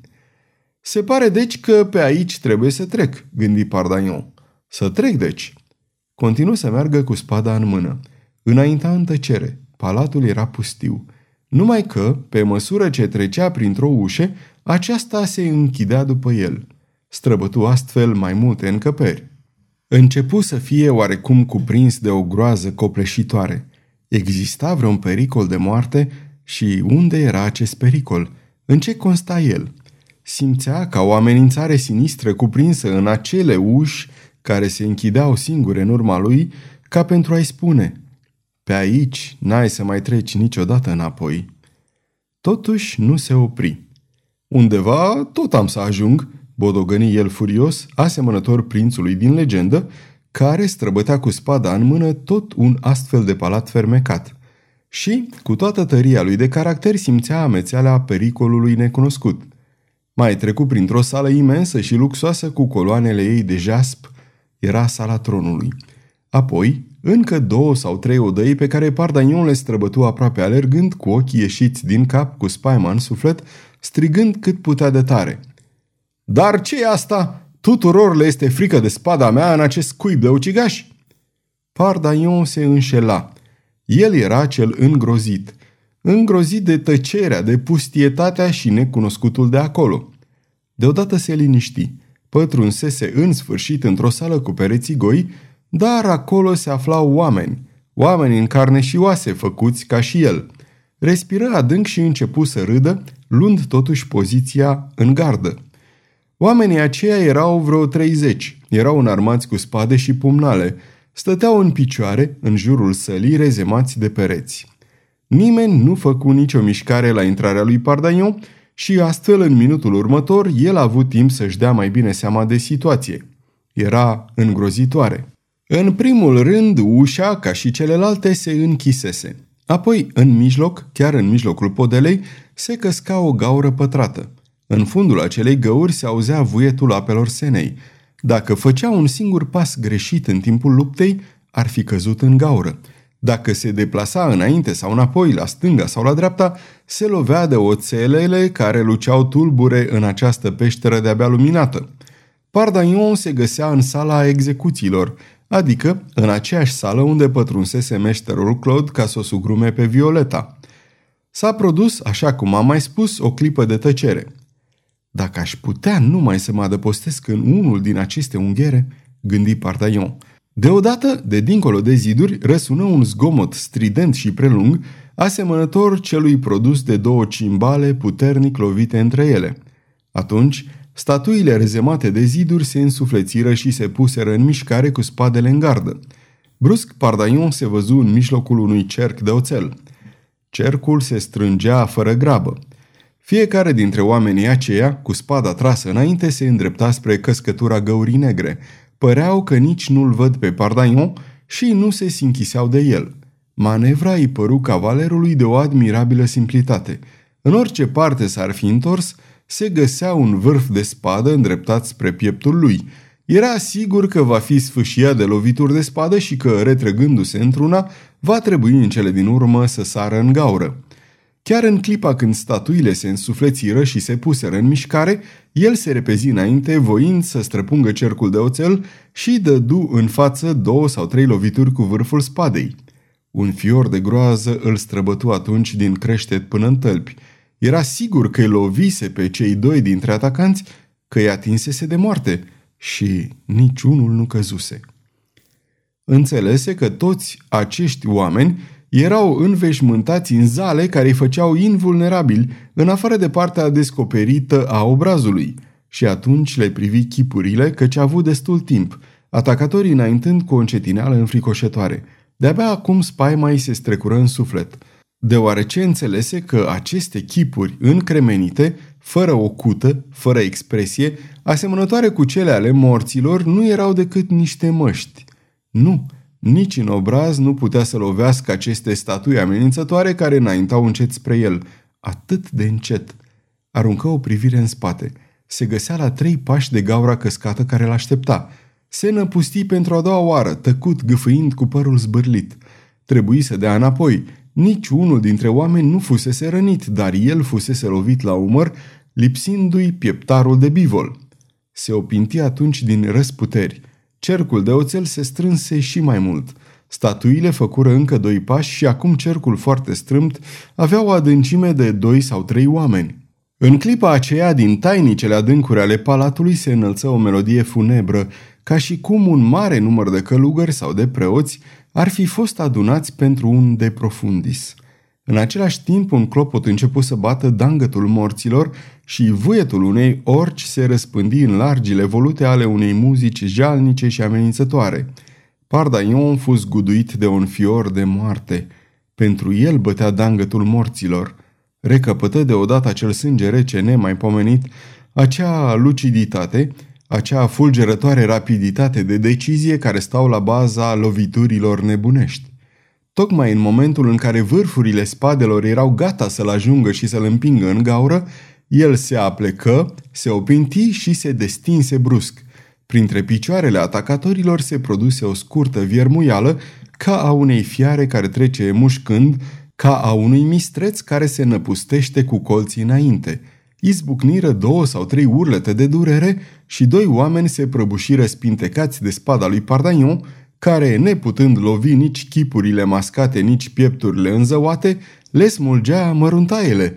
O clipă după aceea el se găsi în afara cercului infernal și, ridicându-se dintr-o săritură, se refugie într-un colț unde se adăposti. Un moment de răgaz în timpul căruia glasurile grave ale călugărilor îndepărtați, vuietul orgii și bătaia clopotelor acopereau orice alt zgomot. Călăii, Oamenii în armația ei Faustei trecură printr-o clipă de zăpăceală. Apoi, unul dintre ei, fără îndoială șeful lor, rosti câteva vorbe scurte și aspre și numai decât într-o mișcare rapidă și tăcută cercul se sparse. Ei se așezară pe trei sau patru rânduri și se îndreptară spre colțul unde se refugiase condamnatul. În momentul acela, Pardaion, vibrând din tot corpul, cu nervii încordați să se rupă, cu capul înfierbântat, Aruncă o privire de fiară prinsă în capcană. Respiră adânc, o răsuflare șuierătoare. În același timp își vârâ spada la loc în teacă și apucă un obiect agățat de perete. Sala era aceea a execuțiilor. Acolo erau uciși cei condamnați de tribunalul secret. Era sala călăului și, fiind sala călăului, peste tot pe pereți atârnau frumos rânduite instrumentele acestuia. Aici colaci de funie, colo o măciucă cu care să zdrobești, apoi niște cuțite lungi, mai departe niște satâre. Obiectul pe care l apucase Pardagnon era o măciucă grea. Ea se compunea dintr-o enormă bilă de fier plină de țepe ascuțite și un mâner dintr-un lemn aspru nelustruit. După cum am spus, se produse în clipa aceea de răgaz în care ucigașii se organizară pentru un nou sistem de atac. Pardagnon, cu măciuca în mână, îi văzu apropiindu-se cu pasul lor egal. Dacă aștept, sunt un om mort, își zise Pardaion. Și atunci apucă măciuca cu amândouă mâinile și se avântă. Mlădios, viguros, înfricoșător la vedere în clipa aceea a făcut trei pași. Enorma măciucă se ridică, se învârti deasupra capului său, șuieră și se abătu. Lovituri înfundate, scurte gemete de animal doborât, trupuri care se prăbușeau dintr-o dată cu fața la pământ, capete sfărmate. Apoi o zarvă îngrozitoare, o dezordine turbată în ceata care uitase de orice disciplină, de orice consemn de mutism. În plus, urletele blestemelor și totul acoperit de mugetele orgii. Pardaion se afla în mijlocul acelei cete nebunite care se învârtejea, urla, striga, încerca să-i dea lovitura de moarte. Dar cum să ajungi până la el – Măciuca, teribila măciucă de fier, descria un cerc al morții. Proptit pe amândouă picioarele ca și cum s-ar fi aflat acolo de când lumea, fără să rostească un cuvânt, cu o scăpărare roșie în colțul ochilor unde sclipea reflexul straniu al unei ironii triumfătoare, el făcea deasupra trupului, deasupra capului, doar o mișcare uniformă și fulgerătoare cu ambele brațe învârtind măciuca. Ceata dădea înapoi într-o mare de bandadă. Pe podea zăceau șapte cadavre și în această retragere nebunească, Un întreg ciorchine omenesc era împins spre trapă. Unul cădea, se agăța, trăgea pe altul după el și astfel dispărură cinci dintre ei cu niște urlete îngrozitoare. Apoi, după acest atac care a durat poate trei secunde, Pardaion începu să înainteze. Nu stătea să aleagă, mergea drept în fața lui, neuitându-se unde nimerea, lăsând enormei măciuci grija de a-și alege victimele în mijlocul zăpăcelei acelea dezlănțuite, a cetei sfărmate, fărmițate, înspăimântate. Când ajunse în cealaltă parte a marei încăperi, el se întoarse. Se odihni o clipă sprijinindu-se în măciucă și apăru inundat de sudoare, gâfâind cu pieptul lui lat și umflat de sforțarea respirației repezite, cu capul îngrozitor la vedere, cu flăcări de trăzne țâșnind din ochi, cu nările umflate, cu un râs înnăbușit, ieșit din minți, acel înspăimântător râs care îi descoperea dinții, răsfrângându-i buzele. Suflă un moment și în secunda aceea, ca printr-o pâclă roșie, văzu pe podea vreo 12 trupuri ghemuite în poziția ultimei lor spaime, văzu că pe jos erau presărate spade frânte și măști din plase metalice, mari băltoace de sânge, iar pe pereți împroșcături roșii. Apoi, în locul unde se afla de sigur ușa, câțiva oameni înfuriați loveau scoși din minți cu mânerul spadei într-un panou, urlând cu glasurile lor delirante de spaimă. Ușa, închisă cu un mecanism, nu se deschidea. Supremă precauțiune a Faustei care voise moarta lui Pardaion, fără nicio speranță de evadare. Poate chiar pentru a se feri pe ea însăși de a ceda unui sentiment de milă. El își dădu seama pe loc de toate acestea și ei, oamenii Faustei, înțeleseră, căci oprindu-se deodată din zadarnicele lor chemări, se adunară într-un grup și, înfuriați, răgnind blesteme sălbatice, se năpustiră asupra lui. Înaintară doi pași și iată că măciuca se ridică. Acea măciucă pe care călăul o ridica cu greu pentru a o lăsa să cadă o singură dată, enorma măciucă început din nou să se rotească cu neputință de ajuns până la el, dă dură înapoi, iar el începu să înainteze. Merse de la un capăt la celălalt al sălii și deodată fu scuturat de un râs nervos. În fuga lor nebună, ciocnindu-se între ei sărind în toate părțile, încă trei oameni căzură în gaura neagră. Acum nu mai rămăseseră decât șapte sau opt. Iar aceștia erau scoși din minți de spaimă, fără glas, răgușiți de țipetele lor disperate. Încercară încă de trei ori să se repeadă asupra lui, să-l lovească unde se nimerea, la braț, la obraz, la picioare. De fiecare dată era sfărmat câte un craniu. Măciuca își îndeplinea misiunea, se rotea, întâlnea un cap, un număr, un braț, zdrobea, măcina și deodată Pardaion văzu că rămăsese singurul în picioare. Atunci măciuca ai căzut din mâini, încercă să o ridice, dar fără succes și murmură. Bieții oameni, în palat, glasurile funebre continuau să cânte psalmi pentru moartea lui. Pe neașteptate se lăsă o mare tăcere. Pardagnon înțelese că cineva avea să vină să deschidă ușa și să constate dacă treaba fusese făcută, adică dacă fusese ucis și aruncat în fluviu. Gândul acesta îl cutremură și făcu să-și recapete tot sângele rece. Fiecare își apără pielea cum poate, bodogăni el, Aici e un câmp de luptă. Am omorât ca să nu fiu omorât. Dar pentru că am luptat atâta pentru a mă apăra, cred că a sosit momentul să părăsesc această locuință. Spunându-și acestea, trăgea cu ochiul la gaura unde trebuia să fie aruncat. Era într-adevăr singura lui ieșire pentru a fugi de acolo. Se apropie de marginea ei, în genunche, privi și nu văzu altceva decât întunericul – dar, în fund, se auzi foarte bine apele fluviului care se rostogoleau cu un murmur ușor și surd și alunecări mătăsoase.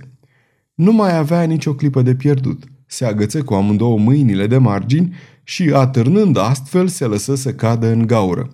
Atunci, cu vârful picioarelor, legănându-se în gol, căută și ceea ce prevăzuse el se realiză. Sala execuțiilor, după cum am spus, era situată deasupra fluviului. Ea nu făcea parte din construcția propriu-zisă a palatului. Era o anexă. Podeaua se sprijinea pe o schelă de bârne care ieșeau din apă. Picioarele lui Pardagnon se lovire de una dintre aceste bârne. Aceasta pleca de la o altă grindă și se ridica în diagonală până la podea. Picioarele lui Pardaion, trase în sus și pipăind, urmara această linie diagonală care se termina aproape de deschiderea trapei. Un fel de urlet surd scăpă atunci de pe buzele lui Pardaion. Era strigătul de bucurie al omului care se știa salvat. Prin forța mâinilor, el se ridică atunci până când simți că bârna era din ce în ce mai apropiată de gaură, din ce în ce mai apropiată de el și apoi o înlănțui cu amândouă picioarele, cu forța înzecită a unuia care nu voia să moară, iar când izbuti să fie astfel agățat, mâinile sale părăsiră marginea gaurei de care erau prinse, încolăcindu-se în jurul bârnei și se lăsă să alunece. În mai puțin de o secundă, ajunse la locul unde grinda diagonală se rezema de o grindă verticală, ca o cracă sprijinită de trunchiul copacului. Se lăsă să alunece mai departe și curând simți că intra în apă. Să ne odihnim puțin, gândi el, apoi am să încep să not și mare ghinion ar trebui să am ca să nu ajung la unul sau la celălalt mal. În timp ce spunea acestea, fu lovit de un corp moale. Pardaion pipăi obiectul și fu străbătut de un fior de groază. Obiectul era un cadavru, cadavrul unuia din cei căzuți în fluviu. Aproape în același timp, dintr-o altă direcție, fu atins de un alt cadavru ridicat de valuri, apoi de un altul și de alte cadavre din jurul lui, din jurul bârnei de care era agățat. Valurile le legănau, le ridicau, le dădeau la fund, dar nu le luau cu ele. De ce nu le târau cu ele? Toate aceste leșuri îl înconjurau și se învârtejau în voia vârtejurilor de apă care se formau acolo. S-ar fi spus că îl chemau, că îi făceau semn să vină după ele, căutând să-l târască pe urma lor. Toate acestea depășeau orice limite ale grozăviei. Cavalerul se găsea în fundul acelei găuri negre, agățat de bârnă, cu unghiile înfipte în mușchiul vâscos al lemnului, atârnând deasupra apelor întunecate care alunecau printre celelalte grinzi și se zbăteau lovind în temeliile palatului. Aproape de el, în jur se legănau cadavrele celor care nu voiau să se îndepărteze, care îl atingeau, îl loveau, îl înlănțuiau în hora lor înfricoșătoare. Pardaion rămase înlemnit de groază, cu părul zbârlit, cu gura căscată într-un strigăt care nu ieșea, cu ochii holbați ca să vadă, dar nu puteau vedea sau nu distingeau decât puțin și nelămurit. Primul lucru care îi se blocă a fost gândirea, căreia îi luă locul spaima și întunericul. Apoi senzația de groază, amețitorul dezgust pentru cadavrele strânse în jur, mișcându-se prin apă, fură atât de crunte încât simți redășteptându-i se gândirea. Dar și această impresie se risipi și printr-un efort extraordinar, Pardagnon izbuti să îndepărteze parțial spaima. Ridică capul și acolo, sus, deschiderea pătrată a găurii îi apăru într-o lumină nesigură. Atunci se gândi să scape din acea strânsoare macabră de atingerea cadavrelor cățărându-se din nou până sus. Poate va găsi un alt mijloc de a ieși din palat. Începu să se ridice și îndată scăpă de atingerea cadavrelor. Sub el le auzea ciocnindu-se încet, continuându-și hora misterioasă a morții. O sudoare înțepătoare și înghețată îi se prelingea pe obraj, dar nu se putea șterge și nici nu se putea gândi la ea, toată forța lui fiind folosită într-un singur scop, să se ridice iar până în sală și să fugă, să fugă cu orice preț. Și pe când se găsea cam la jumătatea drumului între deschiderea de sus și cadavrele de jos, auzi glasuri. Un fior mortal îi străbătu și raspinării. Nu se mai putea urca în sală căci acolo răsunau acum pași numeroși, strigăte, blesteme. Deci, dacă cobora, cădea din nou în oribilul coșmar al cadavrelor și se prăbușea în bezna nebuniei. Dacă se ridica, în clipa în care capul i-ar fi fost zărit în gaură, ar fi fost doborât și aruncat printre cadavre. Pardaion, cu ambele brațe și picioare frenetic încolocite în jurul bârnei, se opri, gâfâind, dezorientat, cu mințile rătăcite. Deodată zgomotul din sală se liniști și auzi un glas pe care îl recunoscu rostind. Ce se întâmplă? Unde-i condamnatul?" Pardaion ascultă răspunsul. Sanctitatea voastră poate vedea că domnul de Pardaion a fost aruncat în apă de oamenii noștri, dar lucrul ne costă foarte scump. Ce măcel! Pardaion ridică privirea și văzu niște umbre aplecându-se în gol. O recunoscu limpede pe Fausta. O privi timp de aproape un minut. Auzi suspinul adânc țâșnit din pieptul ei. Apoi încet ea se ridică. Omul care vorbise îi spuse atunci. Fericită idee a avut sanctitatea voastră ca să se pună drept capcană o vârșe de fier. Vârșa, mormăi Pardaion în sinea lui cuprins de o nouă groază. În felul acesta, continuă omul, nu se mai poate fugi pe acolo așa cum s-a întâmplat cu Claude.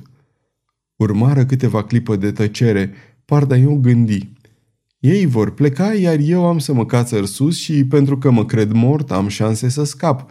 Dar ce cu vârșa aia? În sală se auzi un dute vino. Apoi, mai îndepărtată, dar încă limpede, ajunse până la el vocea Faustei. Mâine să fie desfăcută vârșa pentru ca trupurile acelea să fie duse de ape și să se închidă la loc trapa. În aceeași clipă, firul de lumină de deasupra capului său se stinse brusc și auzi un zgomot înfundat. Trapa fusese închisă. Gaura pătrată fusese astupată. Pardaion fu izbit atunci de valul unei deznădejdi fără scăpare. Era pierdut și nimic nu-l mai putea salva. În adevăr, toate ieșirile pe sus îi fusese rătăiate, iar în ce privește fuga pe calea fluviului, înțelegea acum că era cu neputință. Înțelegea în sfârșit de ce apa nu târa cadavrele după ea. Înțelegea, își închipuia cum drăceasca Fausta, în urma evadării lui Claude, a dispus să se fixeze un fel de puț din înpletitură care să se prelungească până la albia fluviului sau mai bine, așa cum spusese omul acela, o vârșe din care nu se putea ieși. Într-o ultimă sforțare se cățără până la punctul unde se proptea bărna diagonală pe care coborâse și putu să se așeze pe furca formată de aceasta. Era și timpul, se afla la capătul puterilor și al rezistenței. Acolo răsuflă puțin și aproape îndată se petrecu o reacție în sufletul acela minunat. Călare pe furcă, cu spatele sprijinit de bârna diagonală, Pardaion simți atunci o odihnă a trupului și a minții, care îi se păru o desfătare. Toate senzațiile de spaimă și teroare pe care le simțise dispărură. Închise ochii și zâmbi, în timp ce în el cobora o mare liniște. În vârșă, murmură el, cu un mormăit nedezlușit. Nici mai mult, nici mai puțin ca un guvid din Sena, dar eu nu sunt un guvid, doamnă. Deodată murmurul încetă și nu se mai auzi decât o respirație regulată, în timp ce jos susurau alunecările mătăsoase ale apei și se auzeau ciocnirile moi ale cadavrelor care se loveau între ele încet, continuându-și hora macabră. Pardaion dormea. Sfârșitul capitolului 51 și sfârșitul romanului. Am încheiat înregistrarea acestui roman pe data de 30 ianuarie 2023. Vă mulțumesc pentru audiție și vă invit să vizitați site-ul nostru www.cărțiaudio.eu pentru a asculta celelalte romane din seria Cavalerilor Pardaion. Audiție plăcută în continuare.